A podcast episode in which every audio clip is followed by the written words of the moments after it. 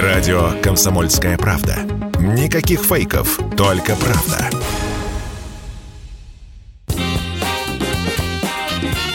Был бы повод.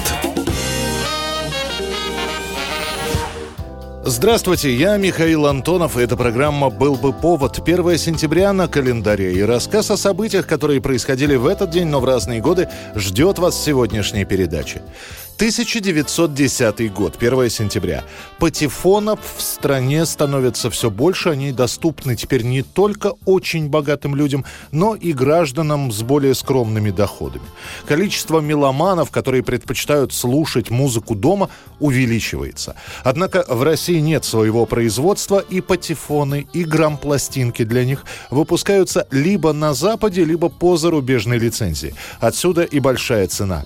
И вот теперь сообщается, что обрусевший немец Готлиб Моль за 30 тысяч рублей покупает в подмосковной Апрелевке участок земли, и что там начинается строительство завода по производству отечественных грамм-пластинок. Причем предприятие будет построено в кратчайшие сроки. Уже в декабре выпускается первая отечественная пластинка.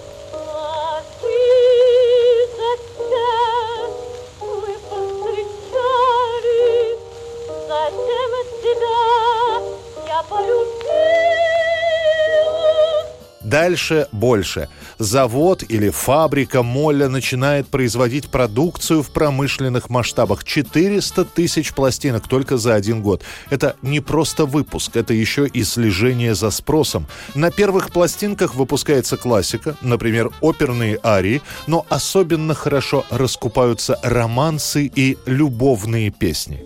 Зима метель в крупных хлопьях при сильном ветре снег валит, У входа в храм одна в лохмотьях Старушка нищая стоит. Есть даже несколько пластинок с артистами разговорного жанра. Например, именно «Фабрика Моля» выпускает коротенькие анекдоты в исполнении популярного тогда дуэта клоунов Бима и Бома.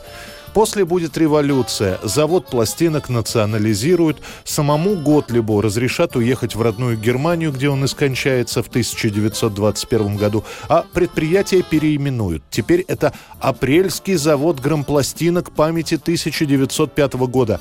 До самого развала СССР Апрелевский завод – главный поставщик музыкальной продукции для населения.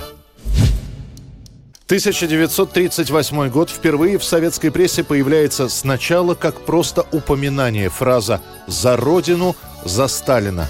Со временем этот лозунг будет применяться повсеместно, как во время войны, так и после нее.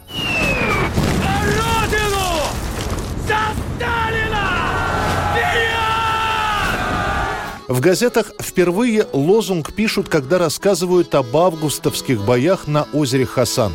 Один из политруков говорит, что вдохновляет своих бойцов идти в атаку именно этой фразой. После «За родину, за Сталина» появится в опубликованном письме в газету одного из солдат. Он пишет «За родину, за Сталина не пожалею жизни». Лозунг оказывается популярным. Как и в случае с Лениным, здесь есть персонализация. Не за партию в целом, не за единую советскую власть, а за конкретного человека, который олицетворяет и партию, и власть, и родину, и родителей. Как в случае с еще одним лозунгом «Спасибо товарищу Сталину за наше счастливое детство», «За родину, за Сталина» начнут цитировать и тиражировать везде. На плакатах, в передовицах, в 1940 году в песнях – в фильме «Эскадрилья номер пять» впервые поют «За Родину, за Сталина».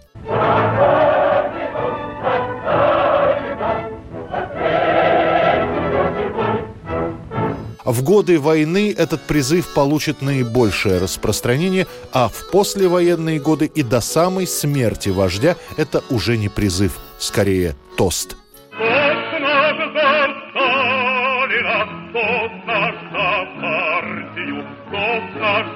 Знамя побед.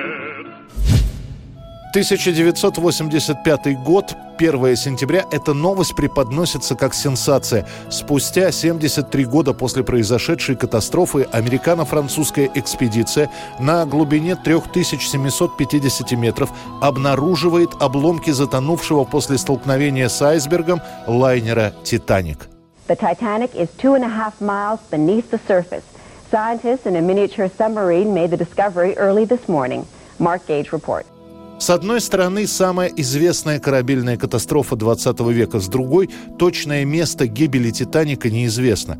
Вроде как 325 миль западнее острова Ньюфауленд. Но речь идет о районе в 100 километров в диаметре. Да и глубина там в несколько километров, поэтому установить точное местонахождение обломков не представляется возможным. Были энтузиасты, которые хотели найти «Титаник» самостоятельно, но получилось это только у ученого из Массачусетского океанографического института Роберта Балларда. Он сразу понял, что искать нужно с помощью глубоководных батискафов. Однако на то время максимальная глубина, на которую могли опускаться такие аппараты, 2000 метров.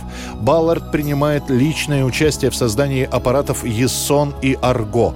И спустя несколько лет исследований он находит сначала паровой котел от «Титаника», а после и две части корабля – и это становится неожиданностью. Считалось, что лайнер затонул целиком, а выяснилось, что его переломило на две части, которые лежат друг от друга на расстоянии в 600 метров. Until this photograph, for 73 years, what happened when the Titanic hit bottom had been a mystery.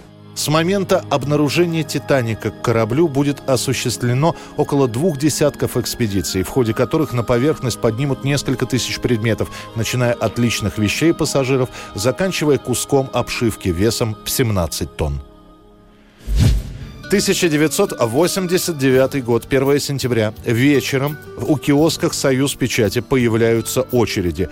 Ожидают завоза газеты «Вечерняя Москва», которая в этот день на своих страницах публикует якобы заряженную фотографию целителя Алана Чумака. Сегодняшний сеанс направлен наряду с общеоздоровительным э, воздействием.